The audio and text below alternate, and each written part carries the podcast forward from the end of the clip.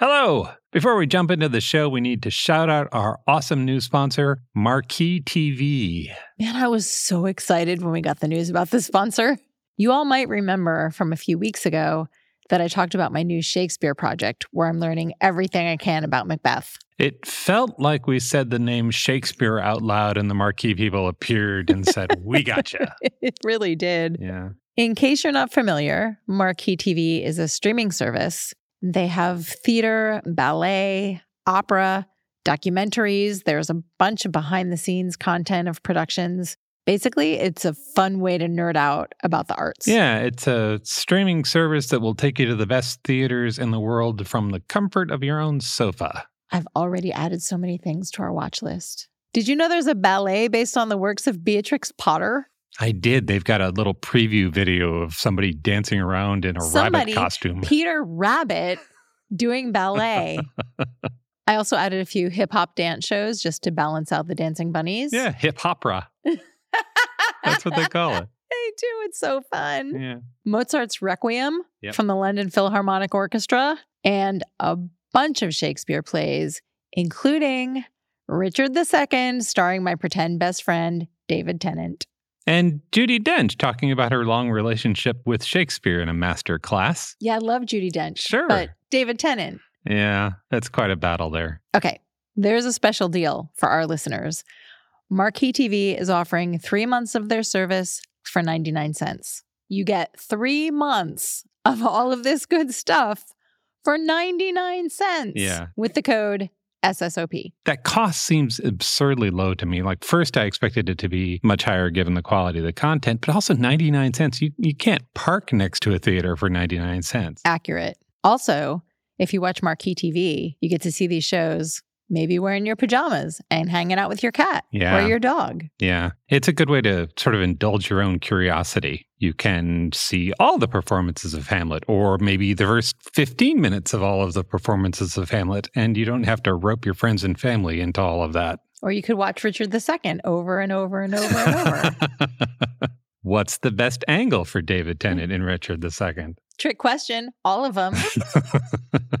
anyway, you definitely need to explore the website because there is a ton of really fun, fascinating, engaging stuff on there. I went in specifically looking for Shakespeare and I found a ton of other things I wanted to watch. Yeah. You can keep up with what they're doing on social media at Marquee Arts TV. You can visit their website at marquee.tv. That's marquee.tv to get three months of their service for just 99 cents with the promo code SSOP. Bring the arts home with Marquee TV. And now the show. Hello, welcome to Strong Sense of Place. In each episode, we focus on one destination and discuss what makes it different from any other place on Earth. Then we recommend five books we loved that took us there on the page. I'm Melissa Joulwan. I'm David Humphreys. We're going around the world, one great read at a time. Thanks for joining us.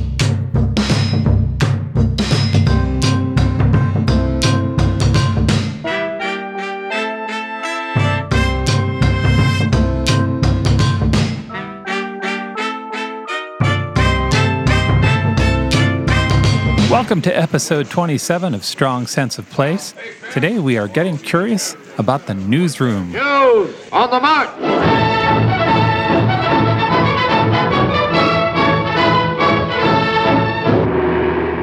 Mel, you've had many encounters with the media. I have. As a result, My life as a criminal has led to many encounters with the media.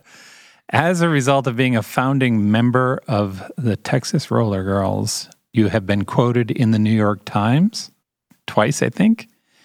You and I were both on the Today Show, which is its own unreal story. but what I wanted to talk about was you went to New York and you were in the studio of Good Morning America.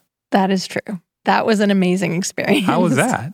So the Texas Roller Girls were about a year old, and we just got a phone call on, I think, Monday afternoon from Good Morning America saying, How would four of you like to come and be on the show?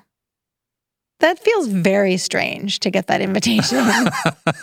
and we were extremely excited. Yeah. And we got on a plane the next day, four of us, and flew to New York. Yeah. I was very disappointed to find we had to do our own hair and makeup, and we had to do that and be at the studio at 4:30 in the morning. As I recall, they put you up in a really nice New York hotel directly across the street from the studio, and Correct. you guys were in there for maybe two and a half hours. Yes, we didn't get very much sleep, and then we had to get all dolled up and cross the street Yeah. to the studio. The way our appearance was going to work is that our announcer, Whiskey Lamore, was going to be chit chatting with the weatherman and the bumpers that go into the commercials. And then the rest of us would be skating around in the studio. And at the end, we would have some FaceTime with Diane Sawyer. So you're sort of demonstrating how rough and tumble you guys can be as they go into the commercial. And then at the very end of the show, they're like, and now the roller and girls. they can speak in full sentences as well. yes.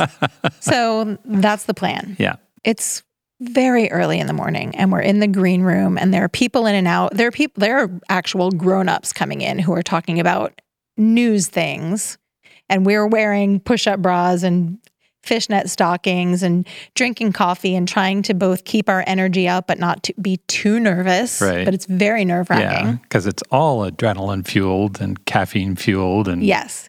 We would go into the studio to skate around for a couple of seconds, really, before going into the commercial. And then we would go back to the green room to hang out until the next time. So you could never really relax either. yeah, And now it's getting on.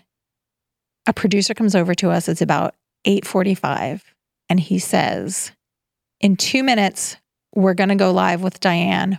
Which one of you is talking?" Three other heads swivel towards me, point their fingers and say, "Mel is." awesome. Yeah. And that is how I ended up speaking to Diane Sawyer and Robin Roberts on live TV on Good Morning America. And she wore one of your roller skates. She did. So there's beautiful, statuesque Diane Sawyer with a Louboutin shoe on one foot and my skanky roller derby skate on her other foot, kind of shuffle skating her way across the studio. And off camera, no one but us can see that there are like producers and directors and the staff just looking terrified because she's got one foot on wheels and one foot on a four inch heel. Yeah. They, of course, were incredibly charming and could not have been nicer to us. When it was over, they posed for pictures and they were so gracious and Oh, thanked nice. us. And yeah, they were just lovely. It was a really fun experience. We have footage of your appearance on Good Morning America and Diane hobbling with your skate, which we will put online. Are you ready to talk about the 101? I am ready. Let's do it. When we decided to do the newsroom, I got very excited about the fictional possibilities of like the buzzy, stressful newsroom Yeah. and fictional journalists. yeah, This is a rich environment for storytelling. it is. The newsroom is kind of this messy, but also exhilarating combination of camaraderie and competition. The deadlines are constant, the work is super high pressure, and environments like that form powerful bonds between people.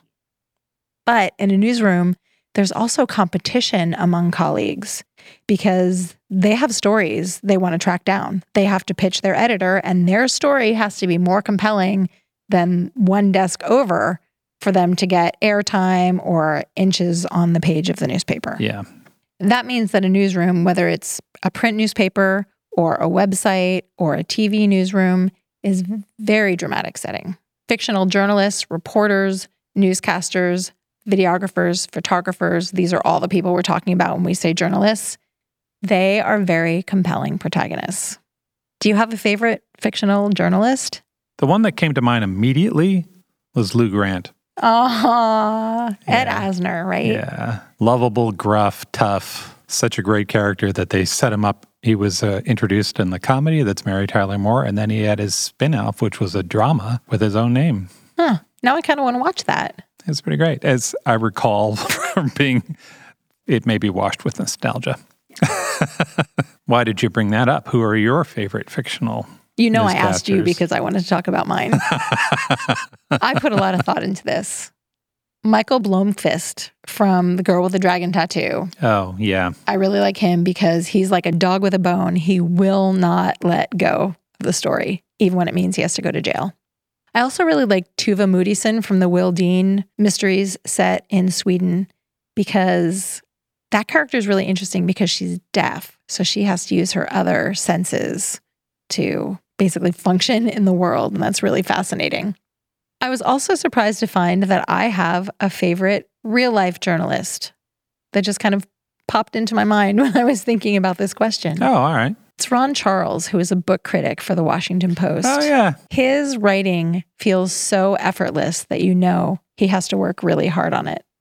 He's such a great writer and he's really good at reviewing books and putting books into the context of the world. He's one of my favorite writers right now. Right on. Which leads me to real life journalists are even more impressive than the fictional ones. Well, yeah. So let's talk about the history of journalism Okay. a little bit.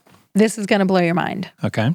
The earliest known piece of journalism was a news sheet circulated in ancient Rome around 59 BCE. Wow. It was called the Acta Diurna. It recorded important daily events like speeches and was hung in prominent places around town. Oh, so it's sort of a, a bulletin board. Yeah. Yeah. The first regularly published newspapers appeared in Germany and Antwerp, Belgium around 1609. And the first English paper shows up in 1622 and was called the Weekly News, N E W E S.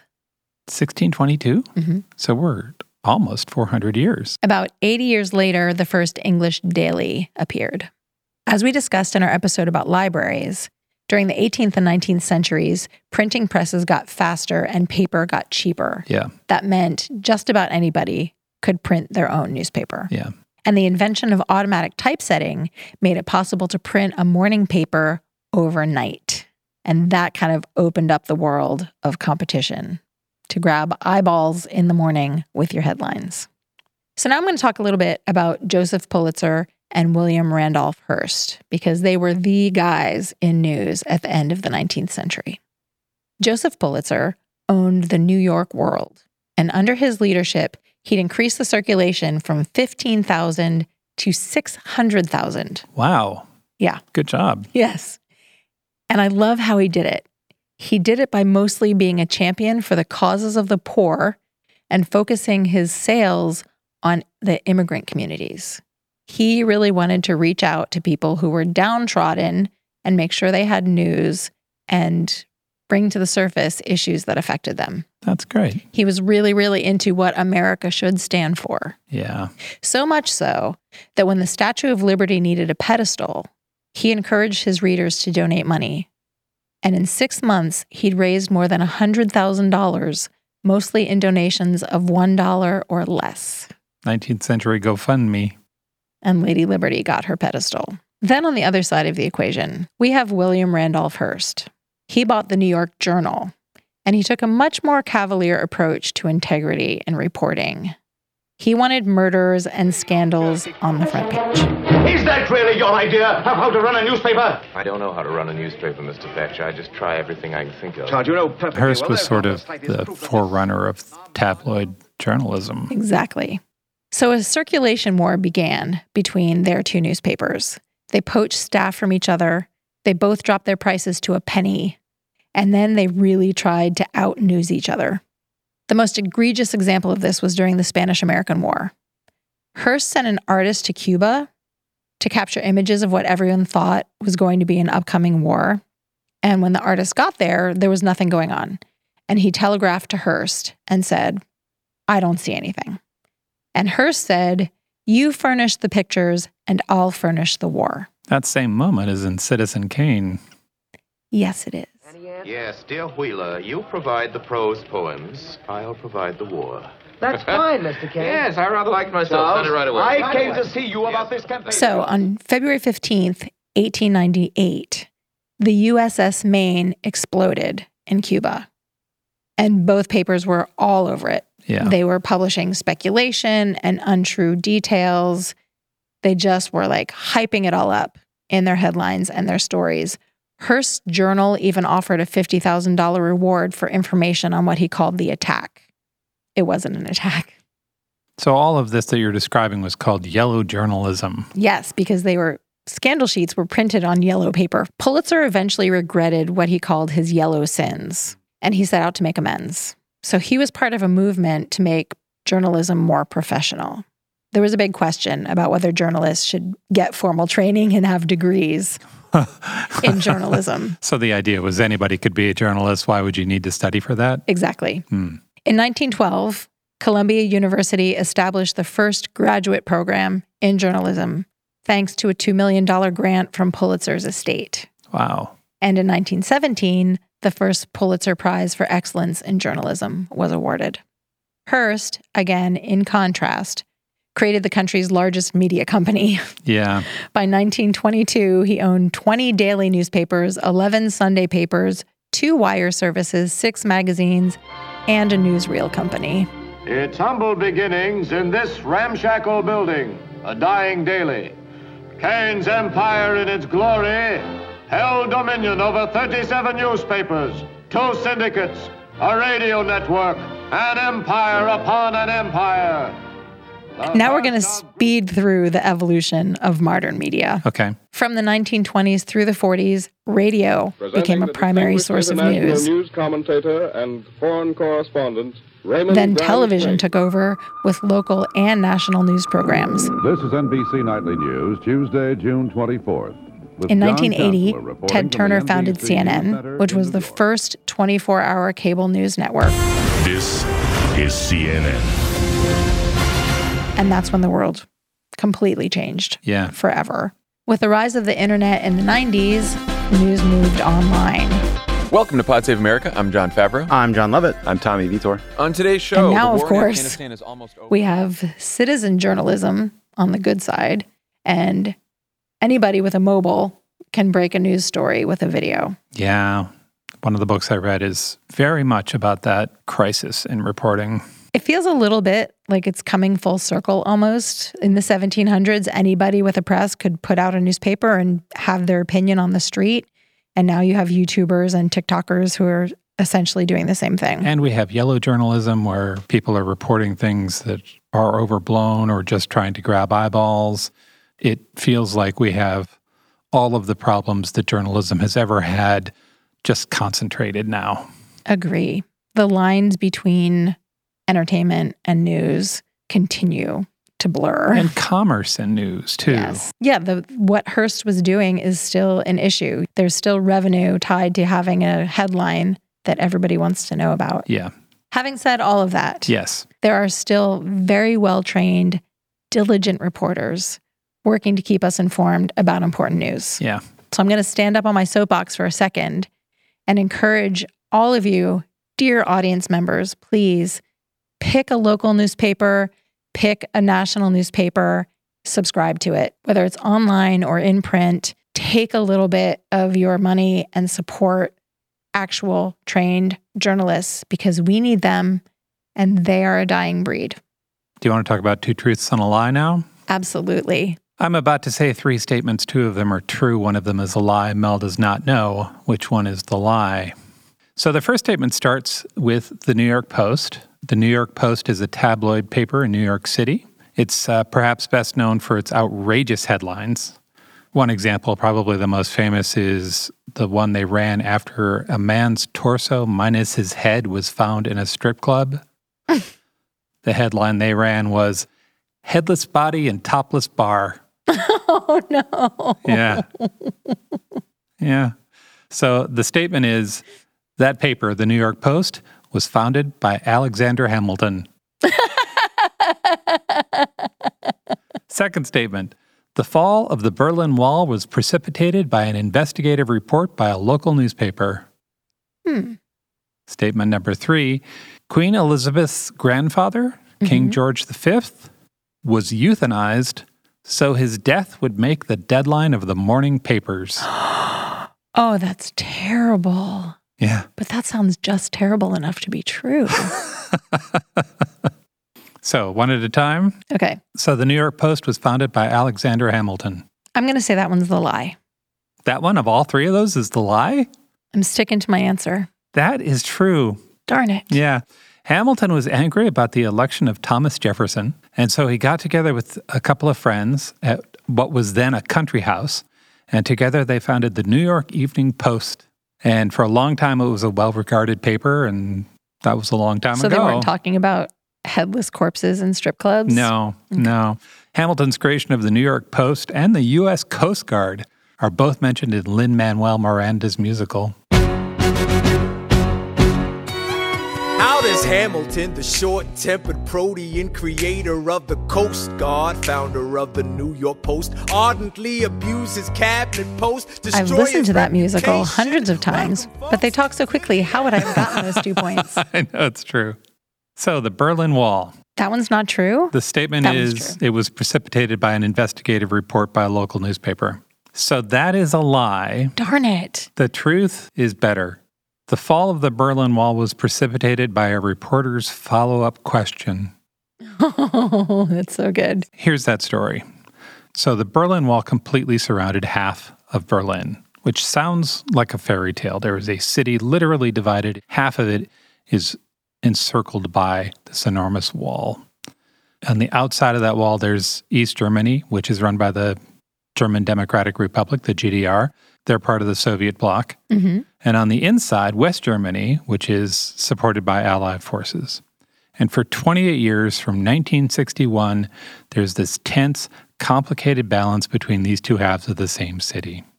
Which, yes, does sound like something in a fairy tale. Yeah. It doesn't sound like a thing that would happen in the real modern world. Yeah, it was always an outrageous idea, Mhm. but it happened. So tanks were involved in this, spies were involved in this, David Bowie was involved in this. it was it was a lot. A lot was happening. So it's 1989, and the Soviet Union is struggling. There have already been uprisings in Poland and Hungary. They don't have the money to oppress all of their people. There are huge demonstrations, sometimes half a million people Wow. yeah. People from the East are getting into the West at what for the Soviets is an increasingly alarming rate. So just a ton of people are getting through. Refugees from the East are having success going through like Hungary and Prague and places like that to get onto the West side and then coming back to Berlin on the West side if they want. Mm-hmm. So on November 9th, 1989, to ease some of the tensions, the leaders of East Germany decide that they're going to let refugees exit directly through the crossing points in Berlin. Whoa, that's huge. It was huge, but they're from their perspective, they're like, people are going to Prague and Hungary. We're just going to let them go through here. And then they appoint a guy, a spokesman, to make that announcement. His name is uh, Gunter Schabowski. That's such a cool name. Yeah. So they're like, Gunter, here's the announcement. we typed it out. You go read it. What could possibly go wrong? Yeah. And Gunter gets up on a lectern during a press conference and he tells people that travel restrictions are going to be looser and people will be able to go through the checkpoints in Berlin.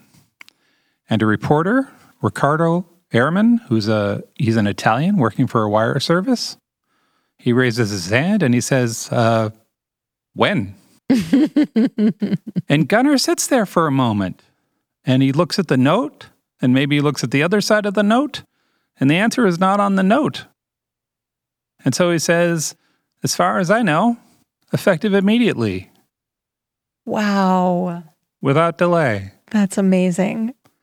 And the evening news in West Germany picks that up and they broadcast it and it goes out at seven and it goes out again at eight. And because it's broadcast from West Germany, almost everybody in East Germany hears about that. Yeah. Thousands gather. This was broadcast live too, right? So Mhm. people are at home watching the buildups at the gates and they join, right? Soon there are tens of thousands of people at the different checkpoints. And at the Bornholmer Strasse, one of the passport checkpoints, the guards aren't sure what to do. And so they sort of kick it up the chain and they ask the lieutenant colonel who's there what to do. And he doesn't know what to do.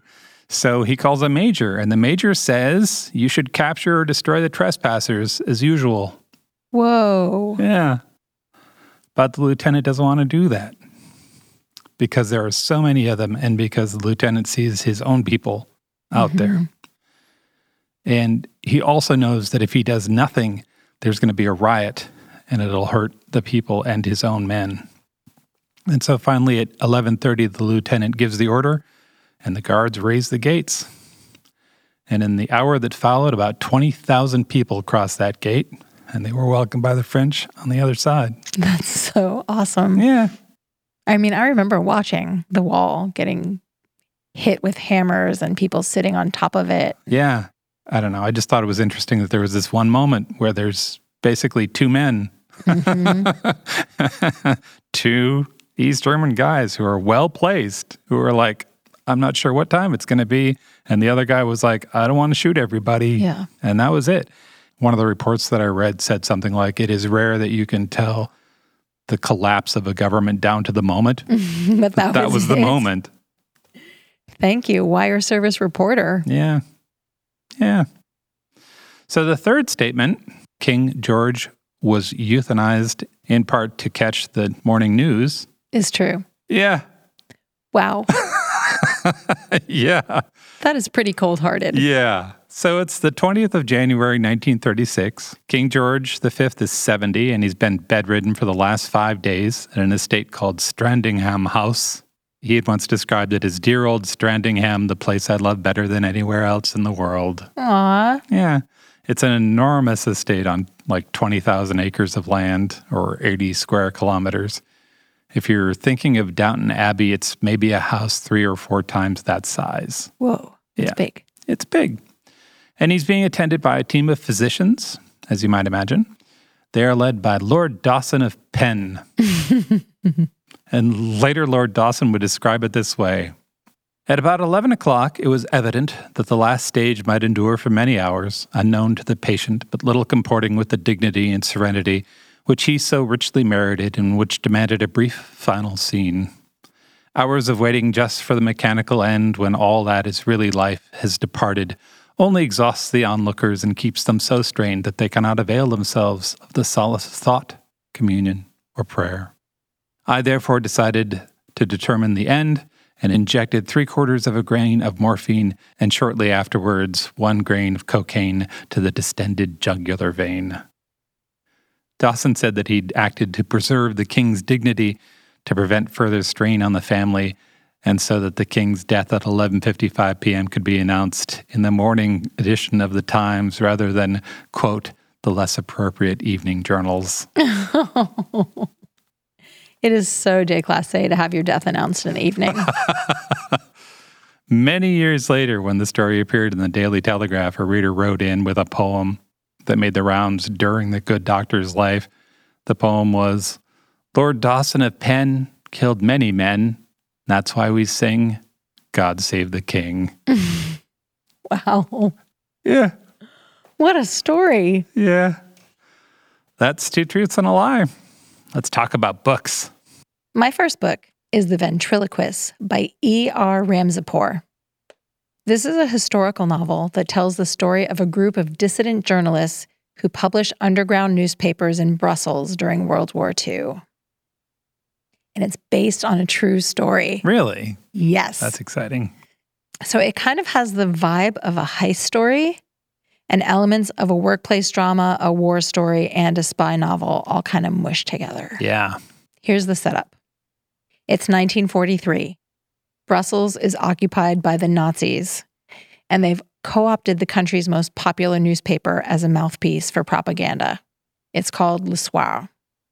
A Nazi bigwig, whose name is perfect, it's August Wolf, has been tasked with swaying public opinion against the Allies. So he gets the bright idea to use Le Soir to make the Allies look bad. What he does is he hunts down and captures a group of underground journalists and then he gives them an ultimatum. They will write anti Allies propaganda for Le Soir, and in exchange, he won't kill them immediately. Yeah. So yeah. they agree. It's kind of even handed bargaining that the Nazis are known for. Yes, it is. So they agree, and then pretty much instantly start working on a secret plan of their own. Oh, good. Yes. They are going to secretly produce one issue of their own newspaper called Le Faux Soir, the false evening. It will be filled with articles and images that make fun of Hitler. And their literary shenanigans will give power back to the Belgians by giving everyone a good laugh. Oh. And they have 18 days to pull it off. So now we have a bunch of cynical, wily journalists who are basically acting as double agents. They're trying to appease Wolf the Nazi and produce their own newspaper in time. And we follow them as time ticks down to the publication day and the tension ramps up. Yeah. That story is true. The Faux Soir was a real spoof newspaper published in occupied Belgium on November 9th, 1943. It was produced by a faction of the Belgian resistance and written in a satirical style that totally ridiculed German propaganda. As you might expect, it did result in significant Nazi retribution. I would think. Mm-hmm. I was a little worried about this story when we started. Mm-hmm. But it succeeded too. There's a particular type of mocking Belgian humor that's known as Zwanze. And this one time newspaper so captured the spirit of Zwanze that it became a lasting symbol of the resistance. And it did, in fact, bolster the spirits of the Belgians. All of the articles and images described in the novel for Le Faux Soir were the real ones. Wow, really? Yes. And you can see them online. That's cool. It's very cool. There's also a Belgian film from 1955 if you want to nerd out with French subtitles. But back to the novel. There's a pretty large cast of characters. Yeah. But the author E.R. Ramzipoor has created such distinct personalities for them, it's really easy to keep track of who's who and what they're up to. And usually they are up to mischief, which is where the kind of heist movie vibe comes in, Yeah. even though what they're doing is pretty serious. There's a young orphan who is very adept at setting fires, creating confusion, picking pockets, and generally flying under the radar to create chaos. She's like their little imp. There's an experienced journalist who desperately misses his craft, and he's kind of the heart of the team. And he's one of those iconic kinds of characters that has a dark side, but you're still really rooting for him. Yeah. Very romantic. My favorite was a woman who is both a madam at a bordello and a smuggler. She's super smart. She doesn't take anybody's guff, but she has kind of a soft, squishy center underneath all of that. I'm already ready for the movie of this. hmm The book is so good. And many of these characters are based on real people. I really love this for Strong Sense of Place because the whole story turns on how much newspapers mean to people, Yeah. both the people who produce them, the writers, the printers, the editors, but also the audience who reads them. In this story, people wait in line each day to get their hands on the newspaper to learn what's happening in the rest of the world and to learn what's happening in the war. And the papers themselves get passed around and discussed and shared and saved. So it's it's more permanent than the world we live in where you just fire off a tweet, right? The institution of the newspaper means something to people. And it, it forms a connection between the journalists and the audience.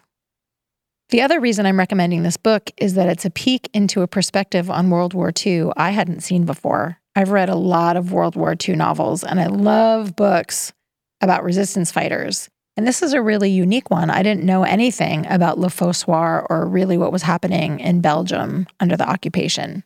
This book is very exhilarating and incredibly nerve wracking Yeah, it sounds it.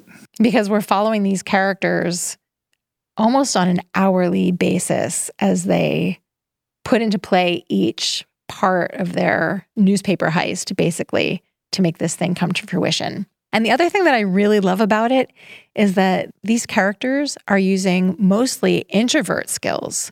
They're thinking, Right, right, they're yeah. writing, they're planning, and their introversion is one of the things that's helping them fight against Nazism. Yeah. They're like giant nerd spies. That's The Ventriloquist by E.R. Ramzipoor. That sounds great. My first book is Catch and Kill Lies, Spies, and a Conspiracy to Protect Predators by Ronan Farrow. I've heard about this book. Yeah.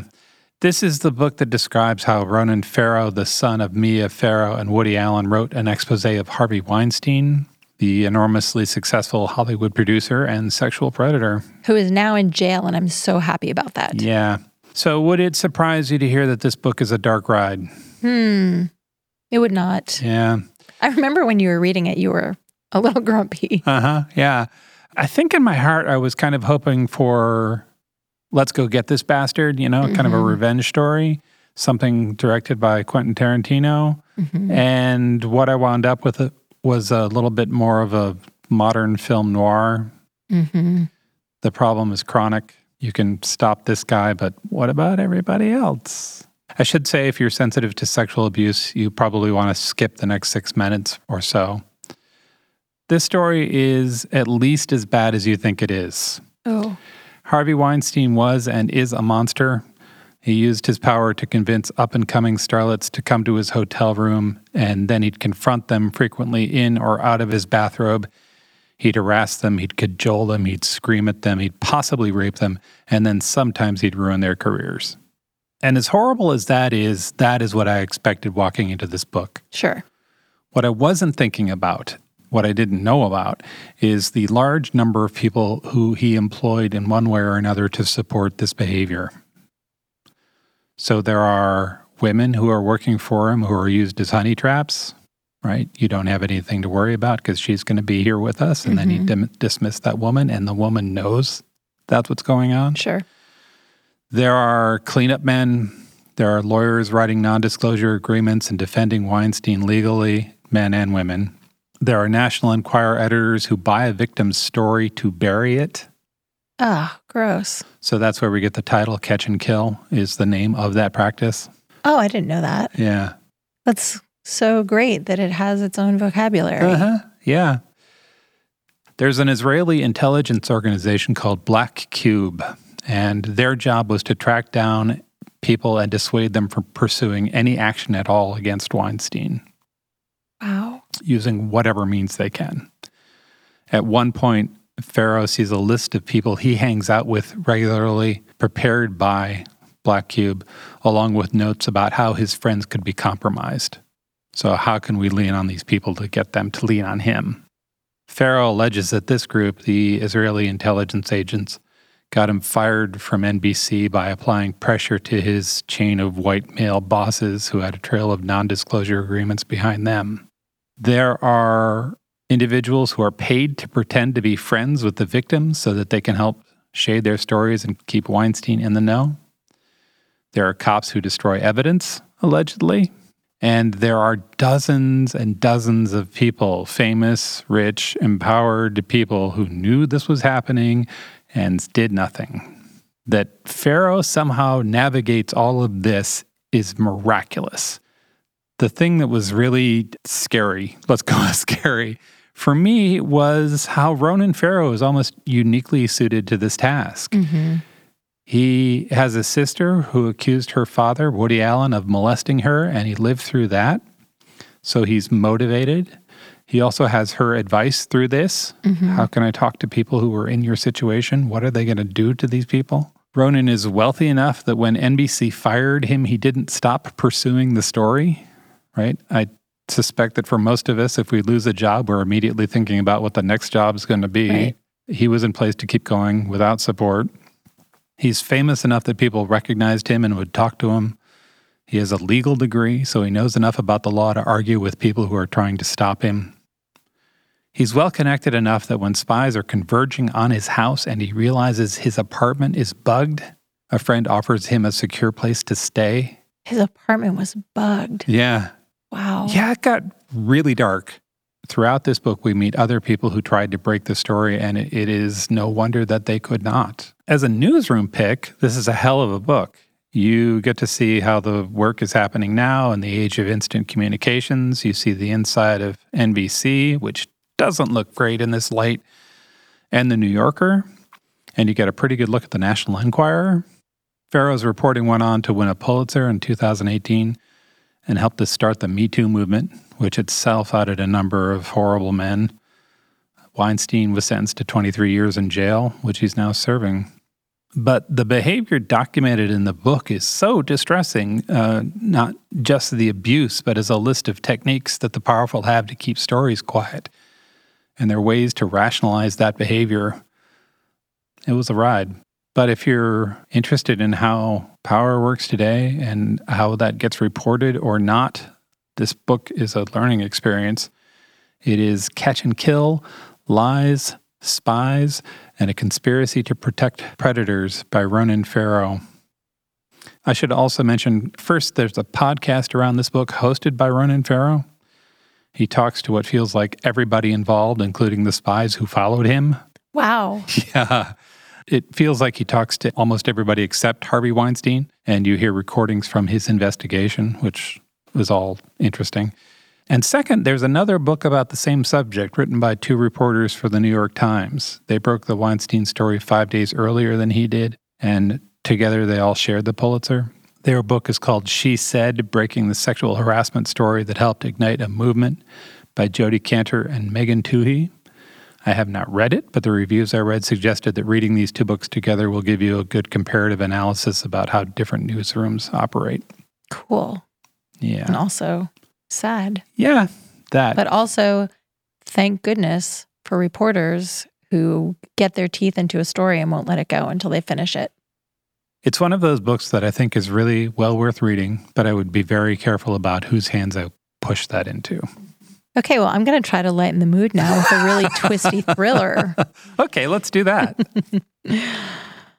My next pick is Necessary People by Anna Pitoniak. This is kind of a dark, twisty workplace thriller set in a New York City cable news network called KCN. So, dark, twisty thriller, kind of like Gone Girl or something like that? Definitely more noirish. Yes. Okay. The story swirls around two young girls, Stella and Violet. They meet in college and they become fast friends, even though they are complete opposites. Stella is rich and blonde and beautiful, and she does exactly as she pleases all the time. She has always been spoiled and had money, so things like consequences and other people's feelings don't even cross her radar. Okay. So, fortunate child. Yes. But she's also very charismatic, and people are drawn to her. Still fortunate child. Yes. but you might hear that and think, why would anybody be friends with her? Right. And the answer is there's a reflected glow Yeah. coming off of Stella. Yeah. Violet is very hardworking and comes from a background of poverty and abuse. And she has her eye on the prize. She's going to work really hard and get good grades. She's going to land a good job and she's going to leave her crappy past behind her. Okay. Over the course of their friendship, Stella and Violet kind of fall into a pattern where Stella makes messes and Violet cleans them up. And by the time graduation rolls around, Violet is getting a little weary of this pattern. She is ready to kind of take control of her life, get out from the shadow of Stella, Sure. and move on. She's done saving people. Yes. She's going to work on herself. So she heads to Manhattan and she starts her career at the cable news network. Meanwhile, Stella is flitting around the world like the party girl that she is. As you might expect. Yes. And Violet does great. She makes new friends. She works really hard. And even though she starts as an intern, she soon gets promoted to assistant producer and then to full producer. It looks like she's on the path for her dreams to come true. And then Stella comes back. Hmm.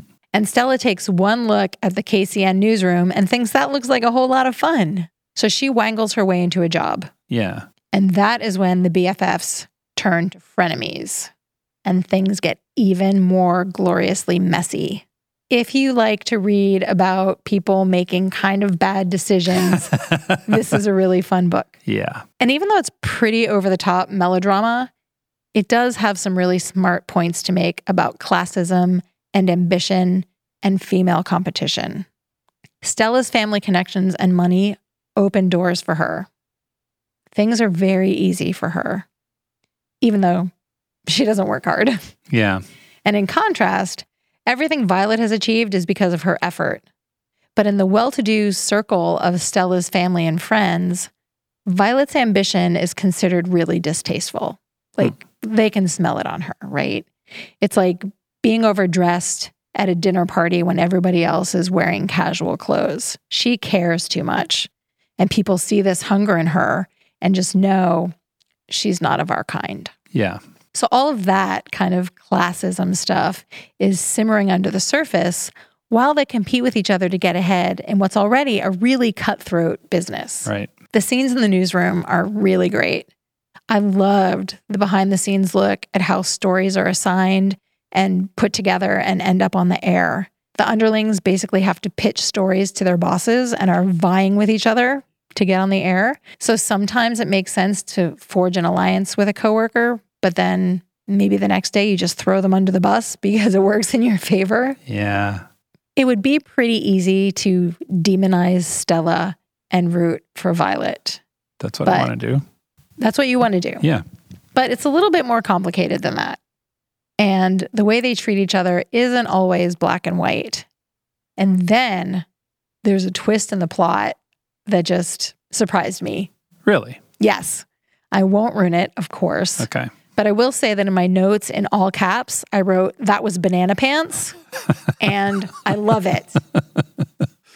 Okay. The author, Anna Pitoniak, is an editor at Random House, and Oh. she says that she got the idea for this novel at a party for a TV personality. She was looking around the room and seeing all of these TV people and kind of got to thinking about how people feel like they know their newscasters. Like if you watch someone every night, you feel like that's my friend. They're telling me things I need to know. Right. And she had this realization that, of course, we're only seeing their persona. And the people that they work with every day know them as a whole person. Yeah. So she started to imagine a pair of characters who were friends, colleagues, and rivals. And she wrote this book. This is pretty much what I think of when I think beach read. Yeah. So if you're looking for an escapist read that captures the spirit of modern TV news and features people making some bad decisions that are very entertaining, this is a treat. That's Necessary People by Anna Pitoniak. My second book is Merchants of Truth The Business of News and the Fight for Facts by Jill Abramson. This is a look at four different news outlets and how they've been doing for the last 20 years or so. The four news outlets are the New York Times, the Washington Post, BuzzFeed, and Vice. But it's mostly about how the news world has changed and is changing. I found this book distressing. I can't decide if it's because I'm old and I have certain expectations about how the world works, which in and of itself is also distressing. the fundamental premise seems to be that there are at least two different kinds of reporting. There's the intimate eyewitness kind. Usually there's a tragedy of some kind, and we want to know what's going on. And as a society, we've gotten so good at that. With the internet and everyone walking around with their video camera 24 7, we have never been better at seeing the crisis unfold. That's the kind of reporting that we see when there's a school shooting or an earthquake or the George Floyd tragedy, any of that stuff. Mm-hmm. We're good at that. We've got it. And then there's the reporting that requires time and relationships and research and analysis and fact checking and frequently a legal team and maybe a war chest, Yeah. possibly a foreign bureau. This is the kind of reporting that brought down Harvey Weinstein and keeps us up to date on the climate crisis that we're facing. Mm-hmm. That kind of reporting is in danger. Newspapers are collapsing everywhere. Newsroom jobs have fallen 23% in 10 years. Websites and 24 hour news aren't that interested in picking up that kind of reporting. When I was doing the research for this, I found a video of a reporter saying, It has never been a better time to be a corrupt state or local official. Because nobody's keeping an eye on them. Yeah, traditionally that work was done by a newspaper. The way that other outlets would pick up that story is they'd see the article in the paper and elevate it. Right. The news outlets that are attracting huge audiences right now don't do that kind of reporting. Although it may surprise you to find out that uh, BuzzFeed News was a finalist for a Pulitzer Prize in 2017 and then again in 2018. So, is this a huge problem? As a society, are we just replacing newspapers with other more efficient forms of media? Are there any big chronic problems that we're missing because we're just not paying enough attention? Unfortunately, it's the second kind of reporting that would tell us that. And there's a related issue, which is the collapse of journalistic integrity. As newspapers fold, how far are they going to go to make a dollar? How clickbaity does the New York Times need to be? How bad is it when BuzzFeed deletes old articles about a company that is now a sponsor? Mm. How bad is it when their advertisements look exactly like their content? And I don't mean kind of, I mean exactly. And what are the problems with telling people the news they want to hear? So, this book is about how four of the biggest news outlets in the world are adapting to that sea change. The author is the former executive editor of the New York Times and now a Harvard journalism lecturer. She knows where the bodies are buried. She's good at telling a story. If you're a certain kind of person, this is a page turner. This book is not all just about that stuff. Here are some of the things that I learned that aren't part of that controversy. Here's three of them. One, the newsroom at the New York Times costs $200 million a year to run. Holy cow. yeah. Yeah. Two, the guy who founded BuzzFeed, Jonah Peretti, is the brother of Chelsea Peretti, who plays Gina Linetti on Brooklyn Nine-Nine. I love her. Also, he fits my model of a sociopath. Oh, that's too bad. Yeah. yeah, there's a quote from him in the book. The quote is I enjoy working in morally ambiguous spaces. I find that's where the most interesting stuff happens. Nope. Hard pass. and three, the amount of digital data produced worldwide in 2006 alone was 3 million times the material of all books ever written. That was 14 years ago. Yeah. Yikes. yeah. There is also some scandal attached to this book. There are sections of this book which are either plagiarized or used with inadequate attribution, depending on how sympathetic you are to the author. The Columbia Journalism Review thought it could have used a fact check. The author has said things that sound to me like, yeah, probably we should have been better about that. And the f- irony of not fact checking your book that's fact checking the media is pretty amazing. Yeah. That controversy seems to have tanked the sales of this book. And yeah, for a book called Merchants of Truth, yikes. But they fact checked my roller derby book and took a bunch of the really meaty parts out. And every time I hear about some big book not being fact checked, yeah. I just want to cross my arms and pout. Legit. But I'll also say uh, I love this book. It's a hell of a read if you're curious. This book also made you really grumpy. It did. Yeah. I it's really... been a grumpy reading time around the Strong Sense of Place headquarters with Dave reading these dark books. Going for the newsroom was a little rough for me, I got to say, because I wanted to read nonfiction about how the news is working. And how the news is working right now, eh, it's not fun. It's not super fun. My last pick is fun. Hang in there, everybody.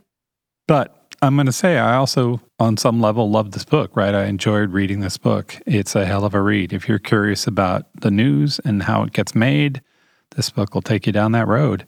It's Jill Abramson's Merchants of Truth. We're going to end with a little adventure story, see if we can pick up the mood here. Get us out of the mire. It's like when the rock band follows a ballad with an up tempo number.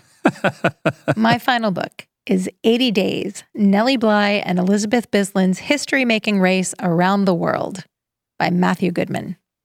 This is a rip roaring adventure story about two young women journalists who traveled solo around the world in 1889 when neither being a journalist nor traveling alone was a respectable or safe thing to be done.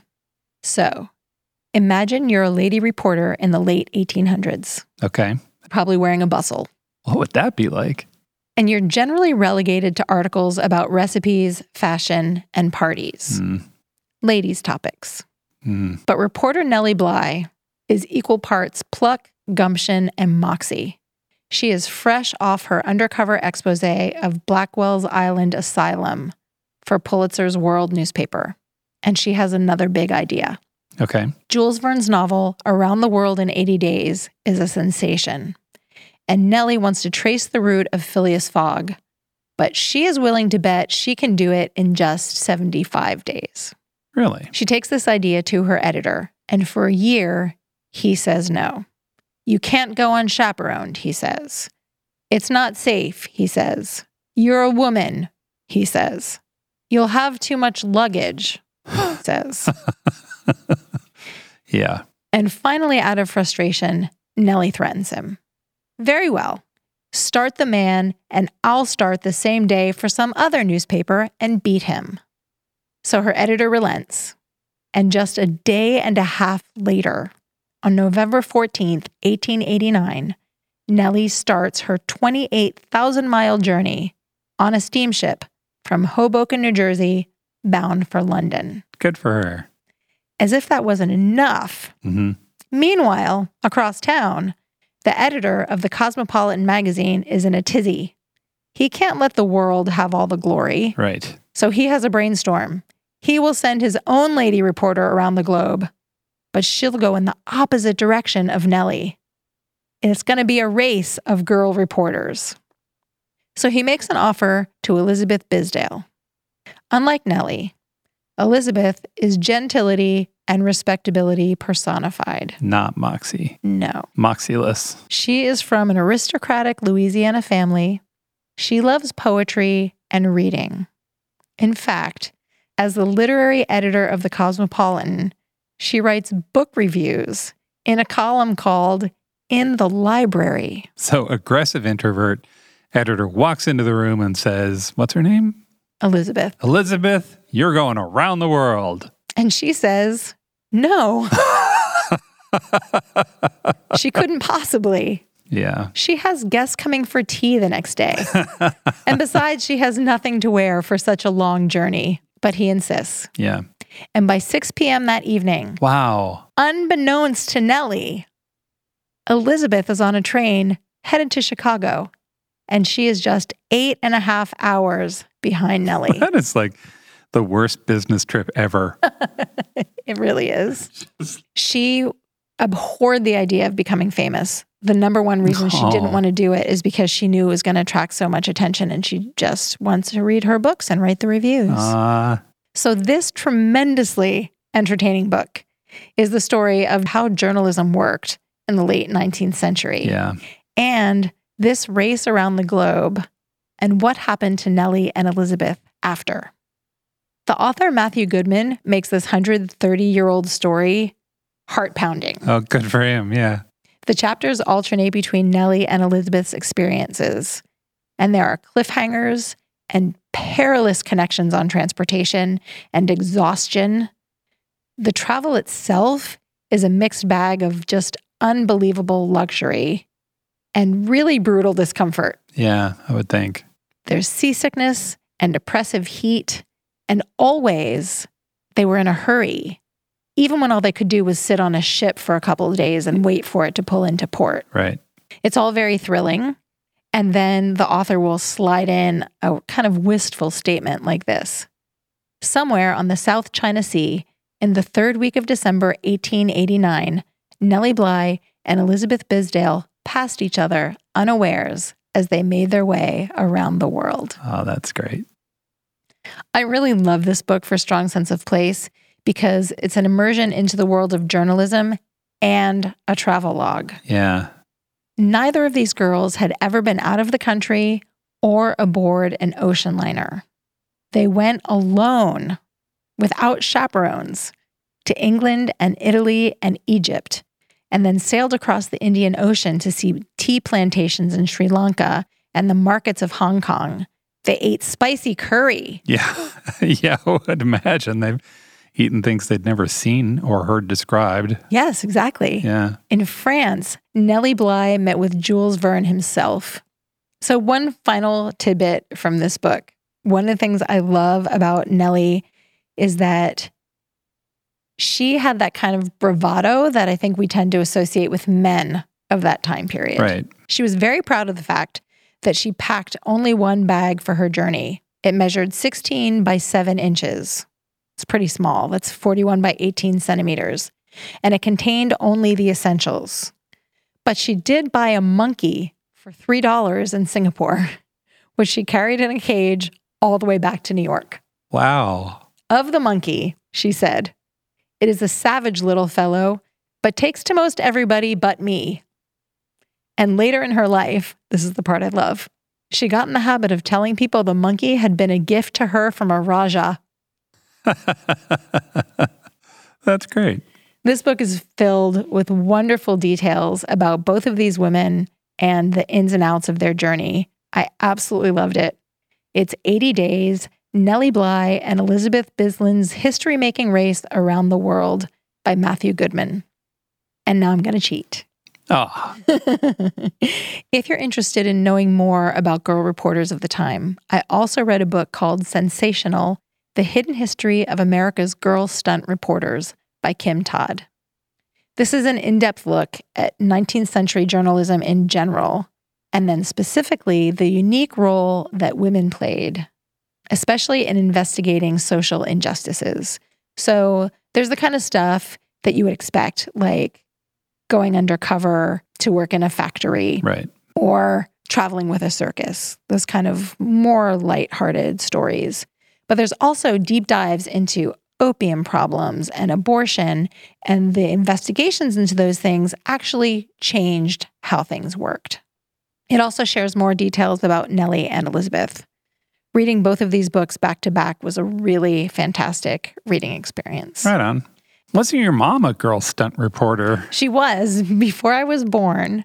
She worked for the Pottsville Republican and she actually went behind the scenes at a circus and dressed as a clown and performed. She's the wonderful letters from the other people in the circus that she performed with. It was a really great experience for her. Those are six books we love set in the newsroom. Visit our show notes at strongsenseofplace.com for our fantastic show notes pages. I want to talk about the show notes page a little bit. All right. I've heard from a handful of people who listened to our podcast Yep. and said that they haven't visited our website. So I want to encourage everyone to take a minute and go to the website. The show notes are pretty robust. They are. I find them very entertaining, and I've done all the research. We basically include at least one link attached to each data point in our podcast. So you can see what information we use for research. There are also photos and videos. We know of at least one person who listens to the show while looking at the show notes. So it's a full multimedia experience. While we're on the topic, do you want to talk about the blog posts that you wrote for this episode? I do. Okay. So we have a journalist amongst our audience. Hi, Jenna. We've got a few, I think. And she sent us an email about how much she loves working in a newsroom. And it said in part, quote, Whenever I've reached a breaking point, I've been surrounded by colleagues who completely understand what I'm going through and are more than ready to crack a bad joke or get stale donuts or a 12th cup of coffee with me. So, to honor her and all journalists everywhere, we're sharing a recipe for easy donuts you can bake in the oven. Yes. We've also got the story of how Joseph Pulitzer helped save the Statue of Liberty, and a really interesting collection of Instagram accounts that highlight different aspects of journalism. I found some really cool stuff that I will be sharing. Fantastic. Mel, where are we headed for our next show? We are going on an epic and very chilly adventure to the Arctic. We will talk to you soon.